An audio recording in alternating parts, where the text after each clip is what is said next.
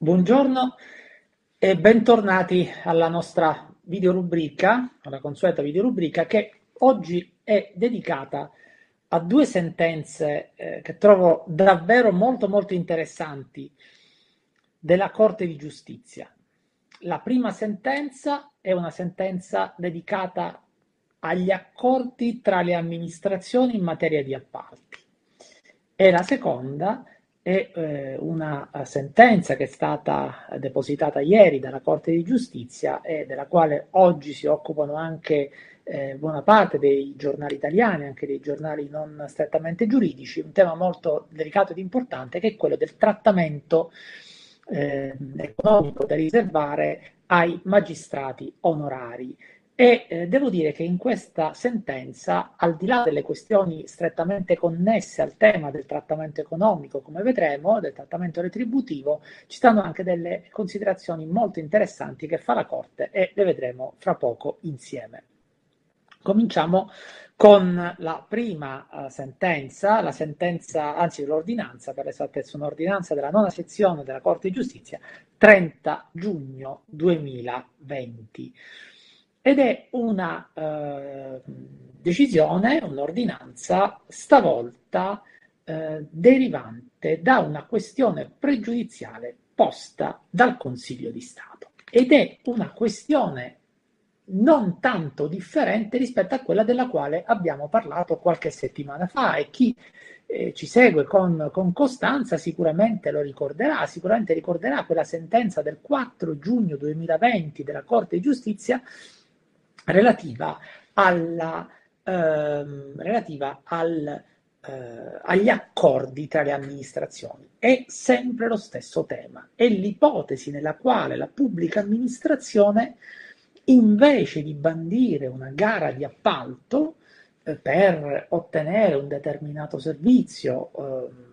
del quale ha bisogno, si rivolge ad un'altra pubblica amministrazione e attraverso un accordo viene stabilito che questo servizio venga reso dalla pubblica amministrazione dietro il pagamento di un corrispettivo, il che ovviamente pone, come capiamo bene, dei problemi di concorrenza la sentenza del 4 giugno 2020 della Corte di Giustizia ce l'aveva detto con grande chiarezza, aveva fissato i limiti eh, molto precisi, i limiti molto stretti entro i quali è possibile questo accordo tra le amministrazioni. Eh, quella sentenza eh, che noi abbiamo commentato immediatamente, lo ricorderete, è, però una sentenza che nel dibattito italiano è stata eh, accolta con una certa freddezza, una certa freddezza perché dobbiamo dirlo che questo, questi accordi tra le amministrazioni sono molto diffusi in Italia, rappresentano davvero un problema per la concorrenza. Accordi, per esempio, tra gli enti pubblici e le università per lo svolgimento di determinati servizi, per eh, lo svolgimento, per esempio, di servizi di, di ingegneria, di elaborazione e di dati. Eh, e quindi questa sentenza, va detto, era stata accolta con una certa freddezza. Stavolta eh, l'ordinanza della Corte di Giustizia torna su questi stessi temi, ribadisce, sia pure con accenti differenti, adesso vedremo quegli argomenti, e lo fa nei confronti eh, della Repubblica Italiana, tenendo in considerazione una situazione prettamente italiana, addirittura una situazione in cui questo accordo tra le amministrazioni era addirittura previsto dalla legge. Vediamo di che cosa si tratta. La questione che viene in rilievo è eh, un accordo tra pubbliche amministrazioni che viene inquadrato da queste pubbliche amministrazioni nell'ambito dell'articolo 5 del codice dei contratti pubblici che prevede eh, le ipotesi nelle quali eh, un accordo tra le pubbliche amministrazioni non rientra nell'ambito della, eh, di, di, applicazione del codice e pertanto può eh, ehm, non confligga con la disciplina comunitaria di derivazione comunitaria in materia di appalti. L'articolo 5, ve lo ricordo, prevede che eh, l'accordo tra le amministrazioni sia possibile quando la cooperazione eh, è finalizzata a garantire che i servizi pubblici si, eh, ehm, che ognuno dei soggetti è tenuto a svolgere siano prestati nell'ottica di conseguire gli obiettivi in comune, prevede che questa attuazione di cooperazione è retta soltanto da considerazione dell'interesse pubblico e prevede che le amministrazioni aggiudicatrici svolgano sul mercato aperto meno del 20% delle attività interessate alla cooperazione, questo lo possiamo vedere sul codice. Quello che viene rilievo qui però un accordo che si basa sulla legge, perché la legge regionale della Campania numero 16 del 2014 prevede che eh, la tassa automobilistica, che come noi sappiamo a partire dal 1999 viene eh, riscossa direttamente dalle regioni, ecco, questa eh, ehm, tassa automobilistica possa essere riscossa attraverso l'attività di un ente, in particolare attraverso l'attività dell'ACI. E afferma questa legge 16 del 2014, l'articolo 1,21 della Regione Campania, prevede che per la gestione della tassa automobilistica la giunta regionale è autorizzata a stipulare con l'ACI riconosciuto ente pubblico non economico, apposita convenzione di durata triennale. Quindi vedete un affidamento diretto, un affidamento diretto addirittura prevista con legge regionale, avverso la convenzione che segue, che, che, che segue questo affidamento diretto avverso la convenzione che viene realizzata dalla Regione Campania e l'ACI, ricorre un soggetto che in altre regioni d'Italia invece gestisce le tasse automobilistiche, ma lì sulla base di gara, appunto, e ritiene che questa norma sia contraria all'ordinamento comunitario. Il TAR dà torto a questo soggetto e invece il Consiglio di Stato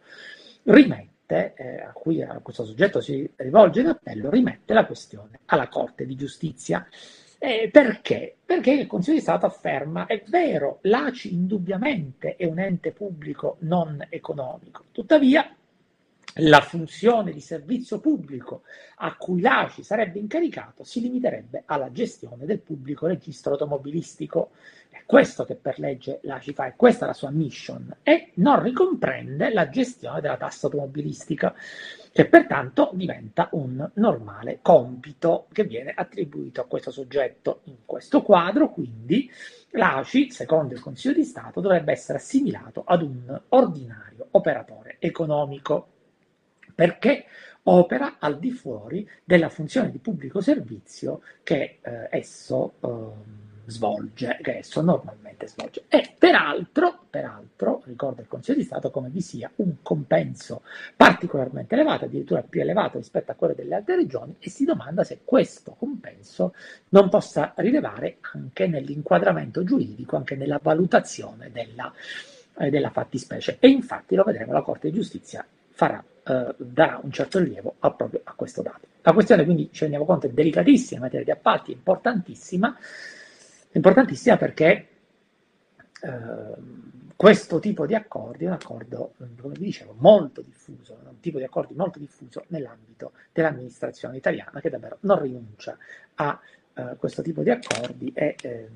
spesso eh, fa di tutto, spesso eh, ricorre all'affidamento diretto anche attraverso questo meccanismo. Vediamo che cosa ci dice la Corte di Giustizia. La Corte di Giustizia anzitutto fissa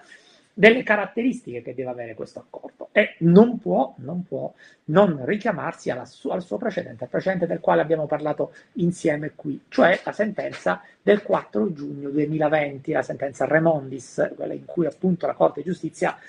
indicava i eh, presupposti per poter avere un accordo tra le amministrazioni. E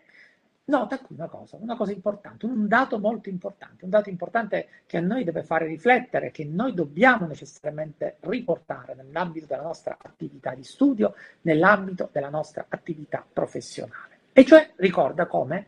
nella direttiva appalti, all'articolo 12, paragrafo 4, lettera A, lettera B, nel cuore, dice, del dispositivo di esclusione, nel cuore del dispositivo di esclusione, cioè laddove la norma consente di ricorrere a questa cooperazione tra amministrazioni, non eh, giungendo quindi ad una gara d'appalto, ritenendo quindi non necessaria una gara di appalto, al cuore di questa dispositivo di esclusione, la direttiva colloca la nozione di cooperazione. Aveva già detto il 4 giugno, il dato fondamentale è la cooperazione, la cooperazione tra le amministrazioni. L'accordo tra amministrazioni è possibile soltanto se si fonda su un concetto cooperativistico e si basa su un requisito di effettività della cooperazione. Da ciò deriva, ferma la Corte, che la conclusione di un accordo di cooperazione deve risultare il compimento, guardate che dato interessante, il compimento di un iter di cooperazione tra i partecipanti all'accordo, un iter di cooperazione, e deve mostrare una dimensione, deve presentare una dimensione intrinsecamente collaborativa. Occorre poi la partecipazione congiunta di tutte le parti. È indispensabile che tutte le parti cooperino nella realizzazione di quanto previsto dall'accordo e questa cooperazione tra i soggetti, questa partecipazione congiunta all'attività di esecuzione dell'accordo non può ritenersi soddisfatta nel semplice pagamento della somma prevista a titolo di rimborso. Quindi se abbiamo un accordo in cui un soggetto svolge un'attività, un soggetto pubblico, e l'altro soggetto pubblico si limita soltanto a pagare per questo servizio che viene reso, non si ha un'attività cooperativistica. Altrimenti, ci dice la Corte, lo aveva già detto il 4 giugno, altrimenti, ci dice la Corte, non si avrebbe alcuna distinzione tra un accordo tra pubbliche amministrazioni e una, eh, un appalto pubblico. E io spero che queste, eh, queste considerazioni ribadite dalla Corte di Giustizia siano finalmente colte tutte nella loro pregnanza dalle nostre amministrazioni italiane e comprendano bene la nostra amministrazione entro che termini si possono fare questi accordi collaborativi. Solo quando c'è cooperazione, solo quando tutti i soggetti insieme partecipano alla realizzazione dell'attività, dell'esecuzione di questo accordo. Nel caso di specie, invece, afferma la Corte di Giustizia, nel caso di specie, ci si trova di fronte ad una situazione che non appare eh, conforme ai requisiti individuati dalla Corte. Infatti, afferma la Corte di Giustizia, nel caso di specie, nella convenzione che intercorre tra queste amministrazioni, nella convenzione che è portata alla sua attenzione, non c'è un'attività di cooperazione tra la regione e l'ente pubblico, e il soggetto pubblico, perché la convenzione in verità ha soltanto come unico scopo l'acquisizione di una prestazione a fronte del versamento di una retribuzione. Soltanto una prestazione a fronte del versamento di una retribuzione e quindi non si distingue più rispetto ad un accordo. Peraltro, afferma la Corte, non ci sarebbero degli obiettivi comuni che i soggetti stanno svolgendo. Per la verità questo dato viene contestato dall'ACI che ritiene che anche l'attività di riscossione rientri comunque nell'ambito della sua mission e infatti sotto questo profilo chiede eh, la Corte di Giustizia una valutazione da parte del Consiglio di Stato, una valutazione in fatto che qui ci interessa relativamente. E in terzo luogo poi ricorda la Corte come i pagamenti superano moltissimo il rimborso delle spese e quindi c'è un pagamento di un corrispettivo di fatto, il pagamento di un corrispettivo che è ampiamente superiore ai livelli di prezzo praticati sul mercato. Questo significa che questa convenzione non risponde unicamente a, condizio- a considerazioni inerenti all'interesse pubblico, contrariamente a quanto è richiesto dalla direttiva comunitaria e potrei aggiungere contrariamente a quanto richiesto anche dalla, mh, dal, codice, dal, dal codice dei contratti, che vuole proprio questa prevalenza dell'interesse pubblico. E peraltro queste condizioni devono ricorrere tutte cumulativamente e per questo motivo ritiene che la convenzione in parola, questa convenzione della quale si sta occupando, non rispetti tutti i canoni previsti per potersi avere un accordo tra amministrazioni che non sia in conflitto con la direttiva comunitaria. Quindi vedete, vengono ribaditi questi principi che già erano stati affermati il 4 giugno 2020, eh, vi sottolineo l'importanza di una decisione eh, che, eh, di, una, di, una, di, un principio affermato nel giro di pochi giorni due volte dalla Corte di Giustizia per riferimento a due ordinamenti differenti, eh, quindi una questione molto importante sotto il profilo del nostro studio, sotto il profilo del nostro lavoro, e, ehm, e poi fa un'analisi dettagliata della Convenzione che ci può utilizzare, che può essere, eh, che può rappresentare per noi un viatico per la valutazione di eventuali ehm, questioni eh, che riguardino proprio l'affidamento diretto ad un'altra amministrazione di un servizio. Bene, passiamo adesso alla seconda questione. E la seconda questione è una decisione della Corte di Giustizia che era molto attesa, era molto attesa, sappiamo che è un tema molto sensibile, molto delicato, il trattamento eh, retributivo dei magistrati onorari che come noi sappiamo svolgono nel nostro paese un'attività fondamentale, un'attività importantissima per la, ehm, per la nostra giustizia, per la celerità della, della, nostra giustizia. E la Corte interviene con questa decisione, con questa sentenza della seconda, seconda sezione. La eh, sentenza è stata depositata ieri, 16 luglio 2020, e non ho resistito alla tentazione di, parlarne immediatamente proprio per la sua importanza, per, la sua delicatezza. La questione, in fatto, Ehm, resta un po' sullo sfondo, vediamo la questione in fatto. Eh, la questione in fatto era molto interessante, cioè si trattava di un giudice onorario eh, che eh, chiede mh, la eh, eh, possibilità di beneficiare di ferie annuali retribuite di almeno quattro settimane, così come previsto per i giudici togati, così come per i previsti per i giudici eh, da concorso, diciamo così, giudici eh, togati. E ehm, la Corte, eh, nel eh, valutare questo, questo, tema, parte anzitutto eh, dalla, ehm,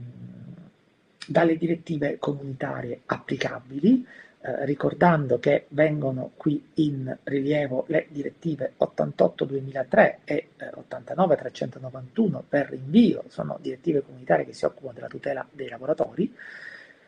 ma viene in rilievo anche ovviamente l'articolo 106 della Costituzione. L'articolo 106 della Costituzione, che lo ricordiamo, prevede che le nomine dei magistrati hanno luogo per concorso,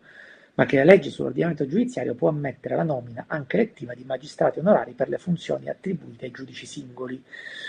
E ricorda ancora come venga in rilievo qui la legge 374 del 91 eh, perché ai sensi di questa normativa era stata emanata, era stata regolata l'attività del ricorrente. E il ricorrente qui eh,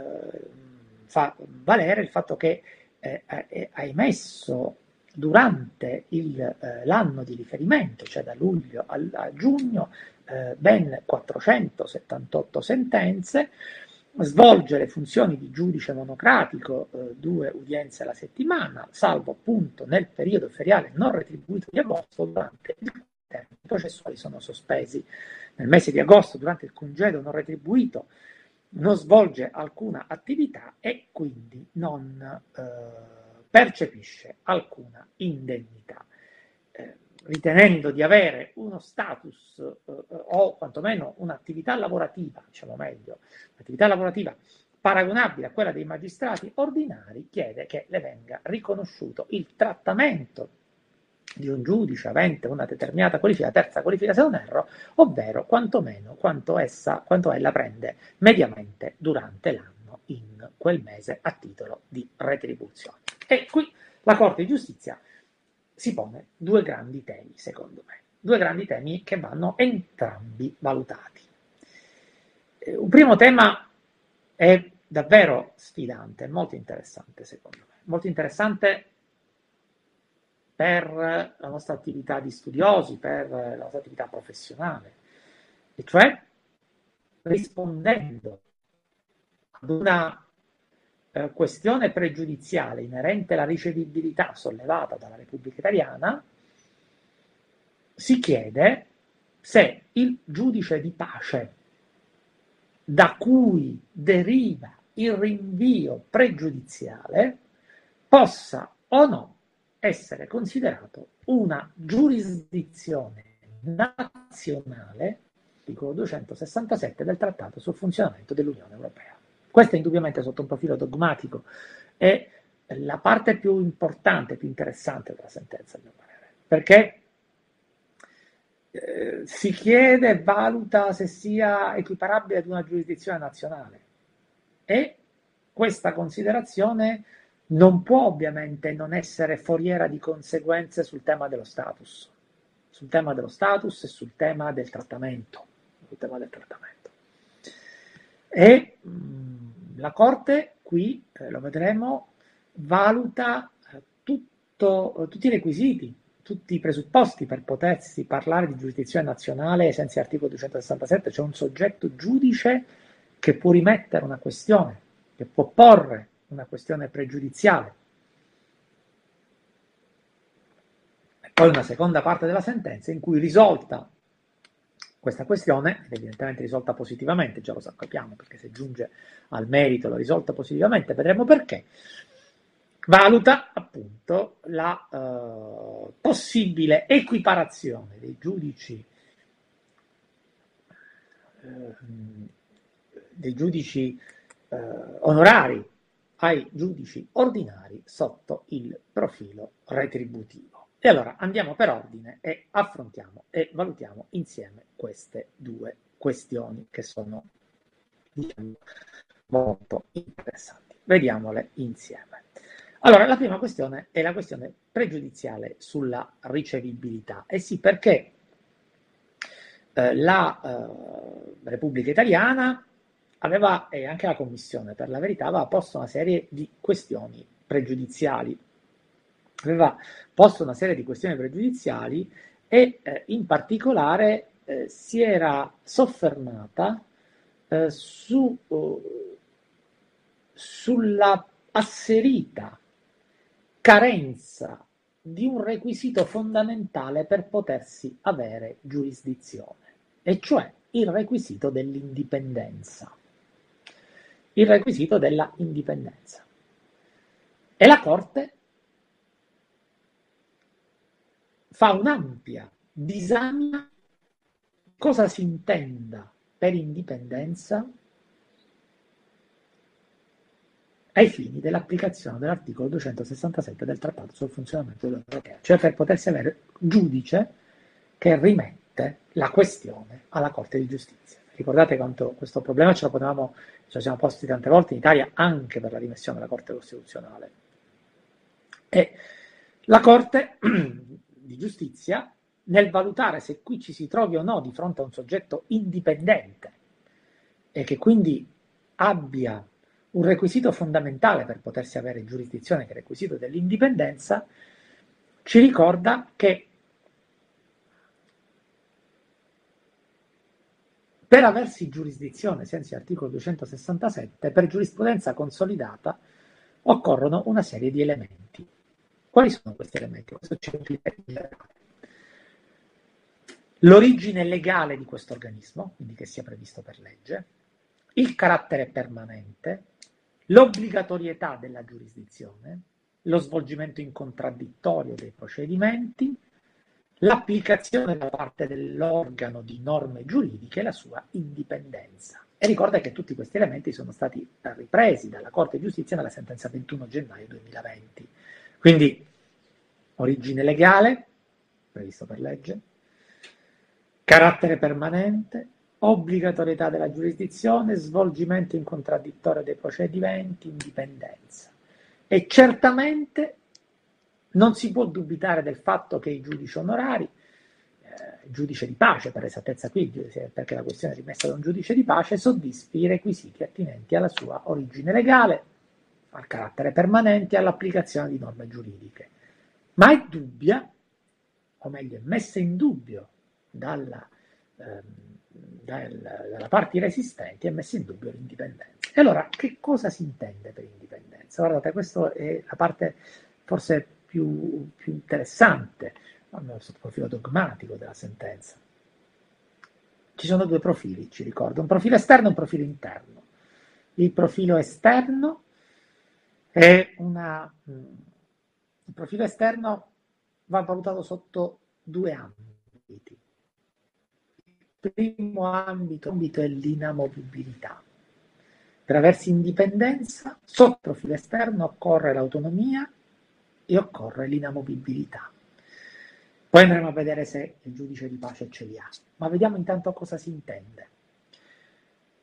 La nozione di autonomia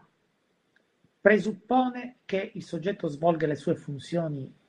in maniera completamente autonoma ed indipendente, senza soggiacere a vincoli gerarchici o a vincoli di subordinazione nei confronti di nessuno, senza ricevere ordini o istruzioni da nessuno.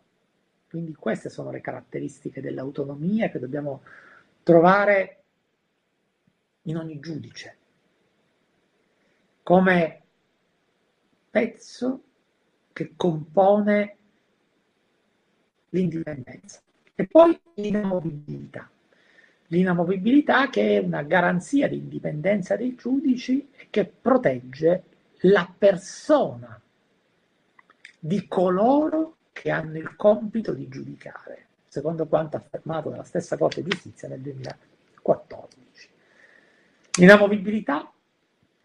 è un requisito di importanza capitale, ci dice la Corte. I giudici devono poter continuare ad esercitare le proprie funzioni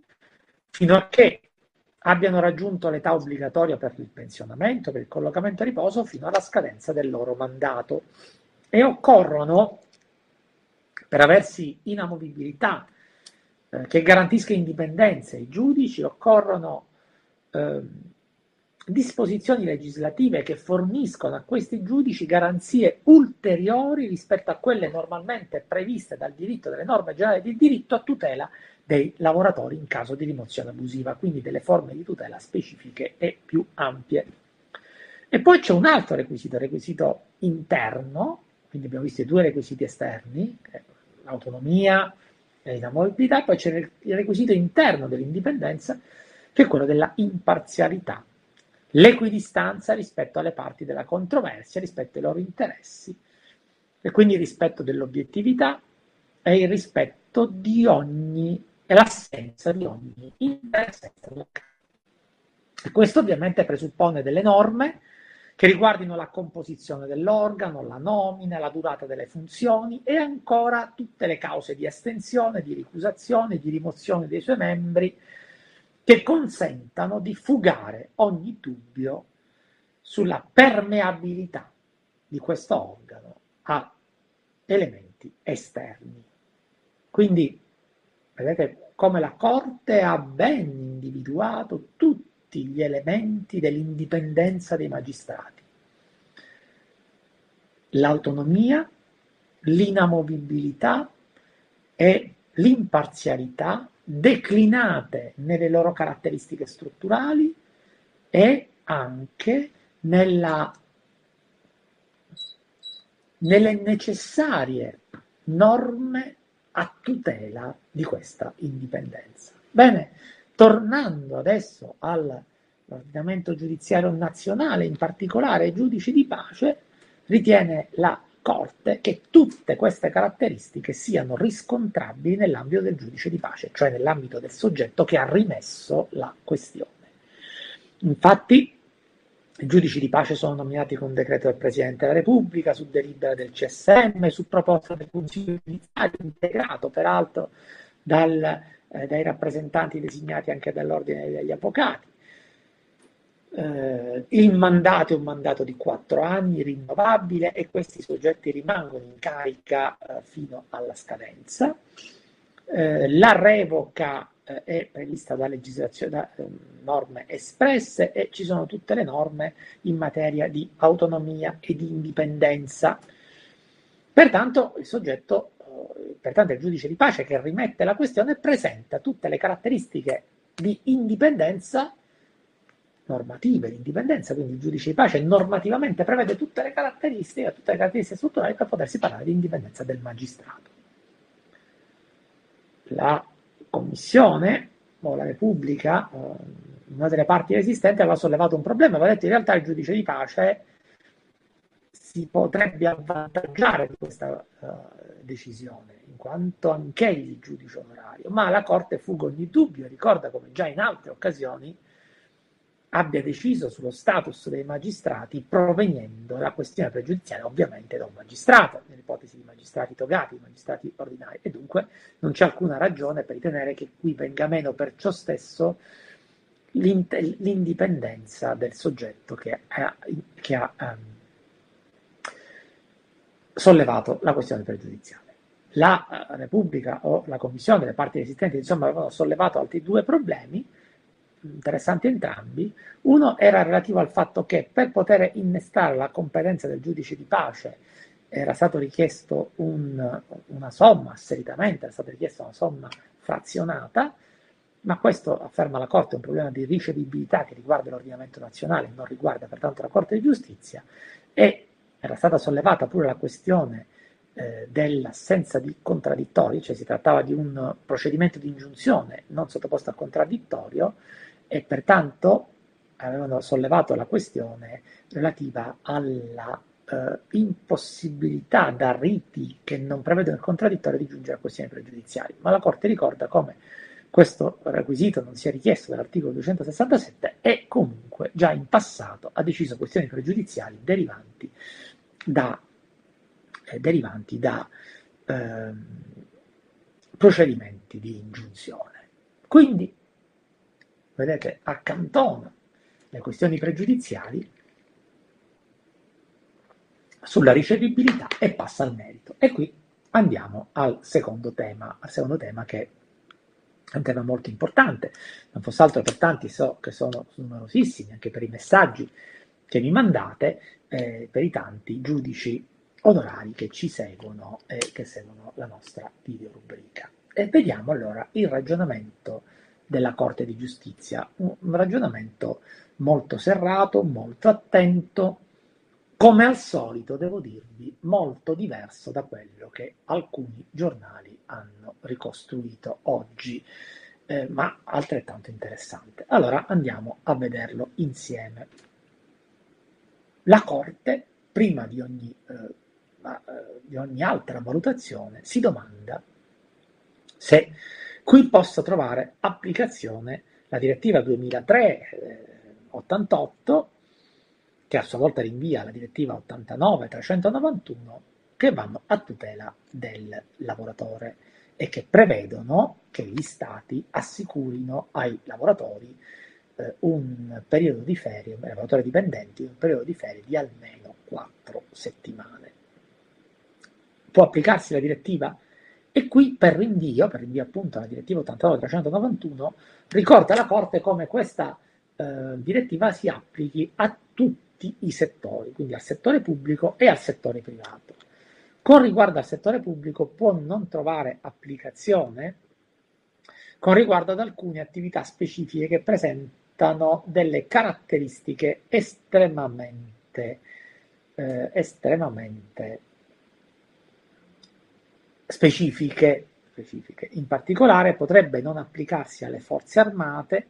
alle forze di polizia o ad alcuni servizi di eh, protezione civile quando appunto le esigenze connesse a questi particolari servizi si impongono in modo imperativo, afferma la Corte. Ma la Corte subito ci ricorda però che non basta l'appartenenza a questi settori, ad uno dei settori che sono indicati nel pubblico impiego, che sono indicati dalla direttiva, per non applicarsi, per non far applicare i principi. C'è molta polvere in questo studio antico e quindi anche un po' di, di, di allergia. E la Corte ci dice che non basta questo, non basta l'appartenenza di uno di questi settori, ma bisogna andare a vedere il compito specifico svolto dal soggetto, il compito specifico svolto dal soggetto e comprendere se con riferimento alla sua attività si pongano quelle esigenze di carattere imperativo che escludono di poter applicare quelle norme a tutela dei lavoratori, quelle eh, norme a tutela della salute, della vita, della libertà dei lavoratori. E ricorda ancora come la nozione di lavoratore che viene in rilievo varia a seconda degli stati nazionali e qui eh, ha una portata autonoma che è propria del diritto dell'Unione e che va definita in base ai criteri oggettivi che caratterizzano il rapporto di lavoro sotto il profilo dei diritti e degli obblighi.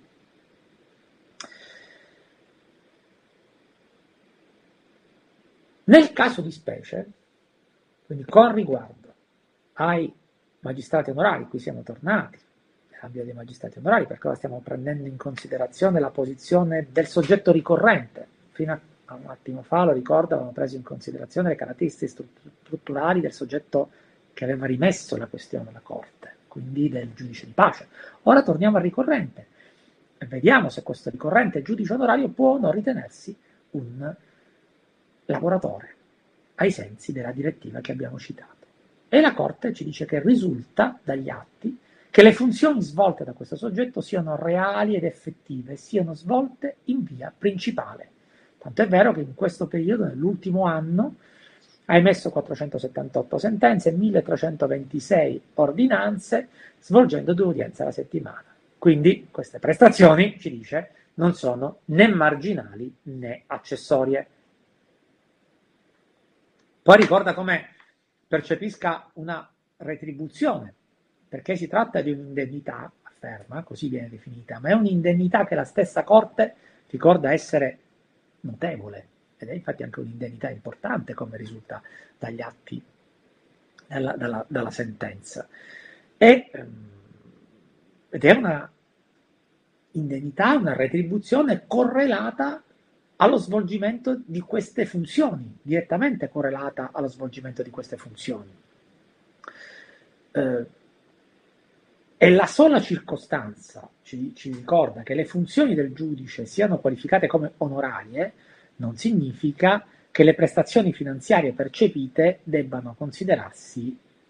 di carattere non remunerativo. Saranno pure onorarie, ma certamente è una vera e propria retribuzione e inoltre, terzo punto importante, terzo punto, c'è un vincolo di subordinazione che ci porta alla nozione di lavoratore subordinato di cui alla direttiva che abbiamo visto. C'è un vincolo di subordinazione. Certo, è un vincolo di subordinazione sui generis, perché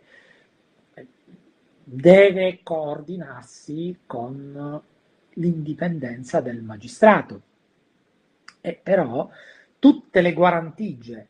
tutela della magistratura, tutela dell'indipendenza del magistrato, non ci impediscono di qualificare i giudici di pace come lavoratori, così ricorda la Corte di Giustizia.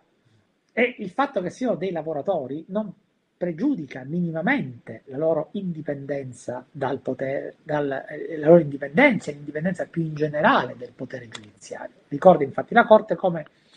sebbene i giudici di pace possono organizzare il loro lavoro in modo flessibile e in modo più flessibile rispetto a chi svolge altre professioni, loro sono comunque tenuti a rispettare delle tabelle che indicano la composizione dell'ufficio di appartenenza, queste tabelle disciplinano nel dettaglio in modo non vincolante l'organizzazione del loro lavoro, l'assegnazione dei fascicoli, le date e gli orari di udienza. Sono tenuti ad osservare gli ordini di servizio del capo dell'ufficio e devono inoltre essere costantemente reperibili Tutte queste caratteristiche ci fanno ritenere che si tratti di un lavoratore subordinato, sia pure appunto un lavoratore subordinato che ha tutte le guarentigie a tutela dell'indipendenza dei magistrati. È un lavoratore a tempo determinato, perché sappiamo che il decreto del Presidente della Repubblica prevede un, un periodo all'interno del quale può essere svolta questa attività, se non erro 4 anni, un periodo che è rinnovabile, ma si tratta appunto di un lavoro a tempo determinato. Tuttavia, ricorda ancora la Corte come l'ordinamento comunitario vieta che per quanto riguarda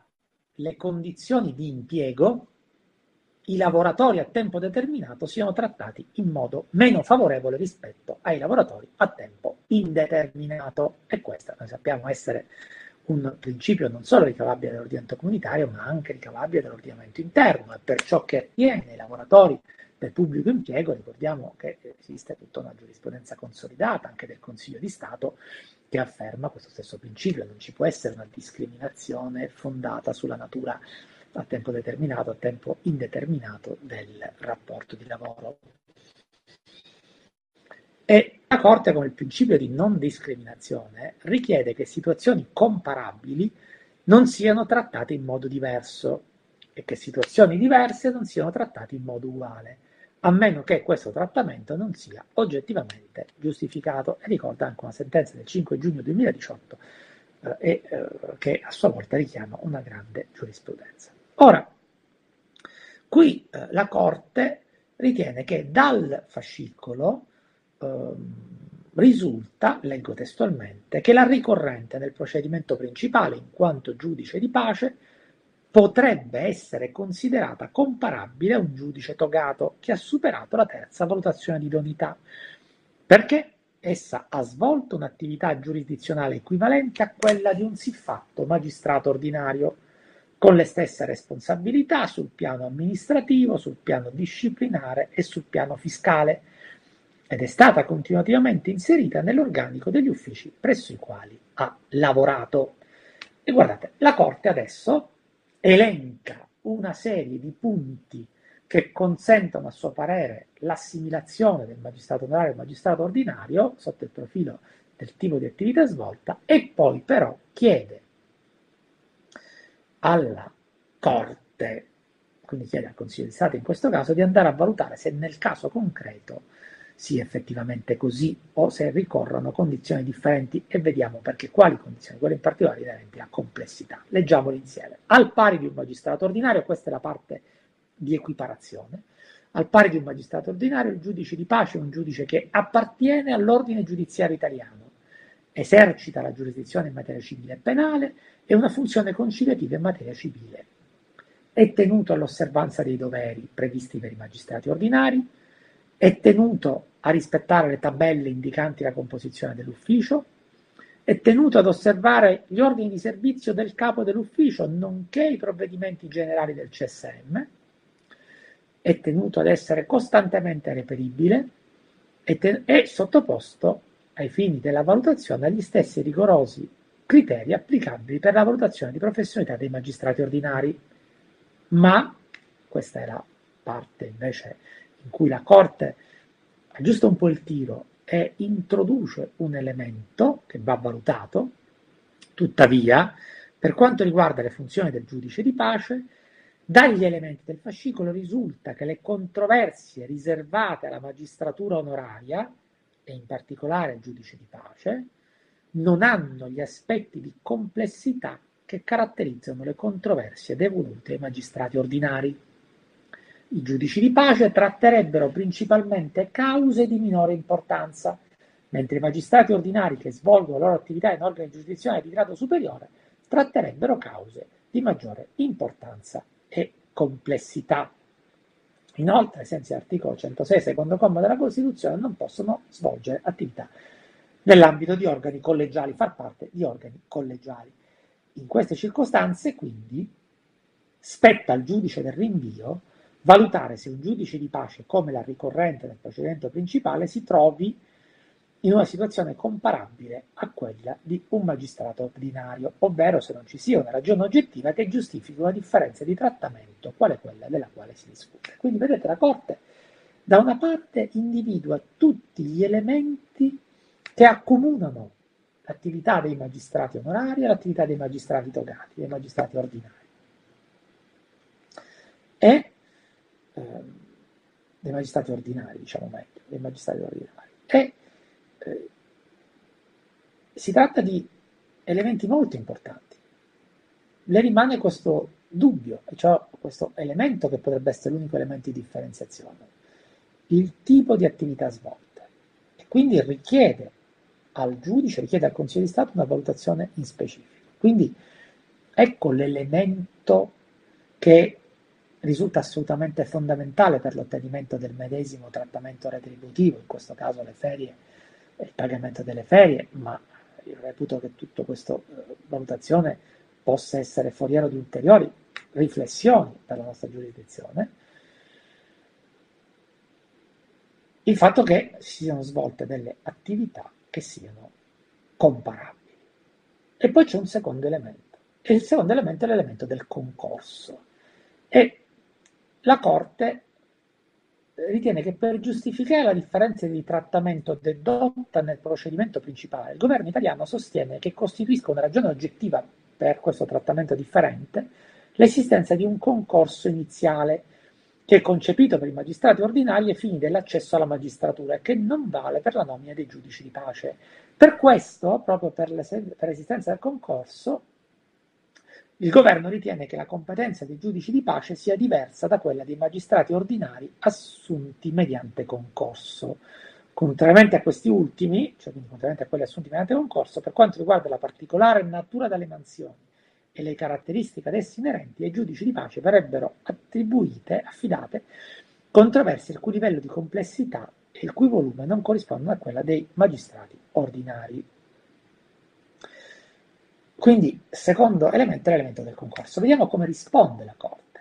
E la Corte dice che, in via generale, le differenze tra le procedure di assunzione dei giudici di pace e dei magistrati ordinari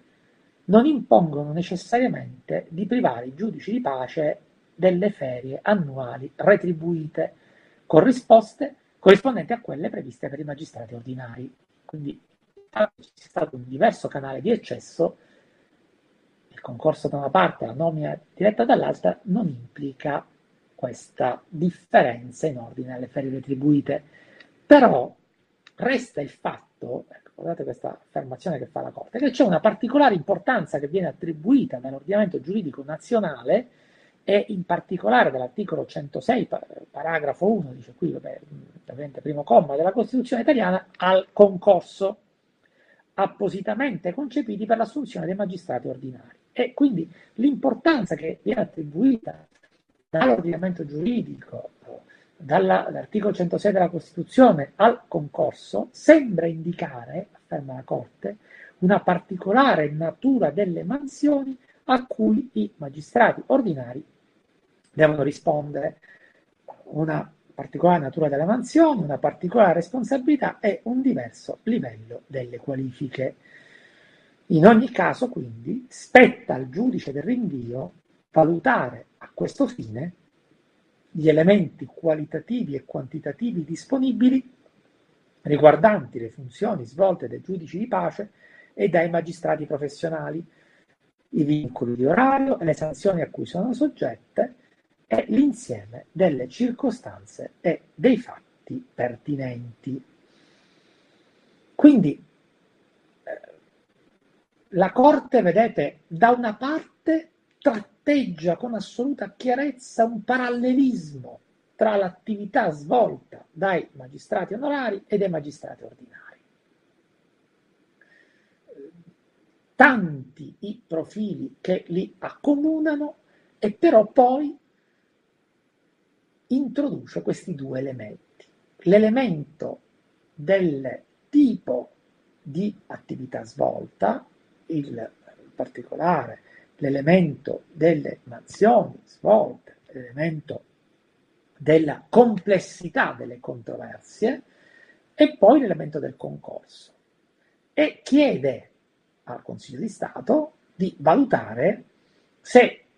il concorso previsto dall'articolo 106 primo comma della Costituzione, quindi questo elemento di differenziazione su cui sembra puntare l'ordinamento italiano, abbia o no delle refluenze, poi sulla responsabilità svolta, sulle mansioni effettuate, sul livello delle qualifiche. Questa è una valutazione che deve compiere il giudice. Quindi una partita eh, che non si è ancora chiusa, ma che io ritengo che siano state fissate delle, eh, delle indicazioni molto molto importanti. E afferma il Consiglio di Stato che, afferma scusate la Corte di Giustizia, guardate questo principio. Osta ad una normativa, il, scusate, la eh, direttiva comunitaria in materia di laboratorio osta ad una normativa nazionale che non prevede il diritto per un giudice di pace di beneficiare di ferie annuali retribuite di 30 giorni, come quella prevista per i magistrati ordinari, a meno che tale differenza di trattamento sia giustificata dalle diverse qualifiche richieste, dalla natura delle mansioni di cui detti magistrati devono assumere la responsabilità, circostanza che spetta al giudice del rinvio verificare quindi delle affermazioni molto importanti, e infine una clausola limitativa che perimetra la, eh, la portata di queste affermazioni. Quindi una sentenza davvero storica, una sentenza eh, molto molto importante. Nella sua prima parte, relativa alla possibilità che il giudice di pace venga individuato come giurisdizione nazionale, senza articolo 267 del Trattato sul funzionamento dell'Unione Europea, molto importante, la nozione di indipendenza, guardate, quello è una enclave della sentenza che può essere utilizzata altrove, davvero, sono, state, sono indicate delle caratteristiche strutturali dell'indipendenza della magistratura, davvero utilissime per l'individuazione della magistratura e per le caratteristiche della magistratura, il riscontro di questa indipendenza nell'ambito del giudice di pace la sostanziale equiparazione dell'attività del giudice di pace al giudice ordinario e questa clausola che infine perimetra l'applicazione questi, delle conseguenze di questa equiparazione sotto il profilo della eventuale complessità maggiore delle questioni che viene attribuita ai giudici onorari e alla rilevanza del concorso quale elemento che porta eventualmente a mansioni differenti, a responsabilità differenti, unico elemento che potrebbe eventualmente differenziare il trattamento. Bene, io vi ringrazio per avermi anche oggi eh, seguito e vi do poi appuntamento alla ehm, prossima nostra video rubrica che potrebbe anche essere l'ultima prima delle, delle vacanze estive. Intanto buon fine settimana.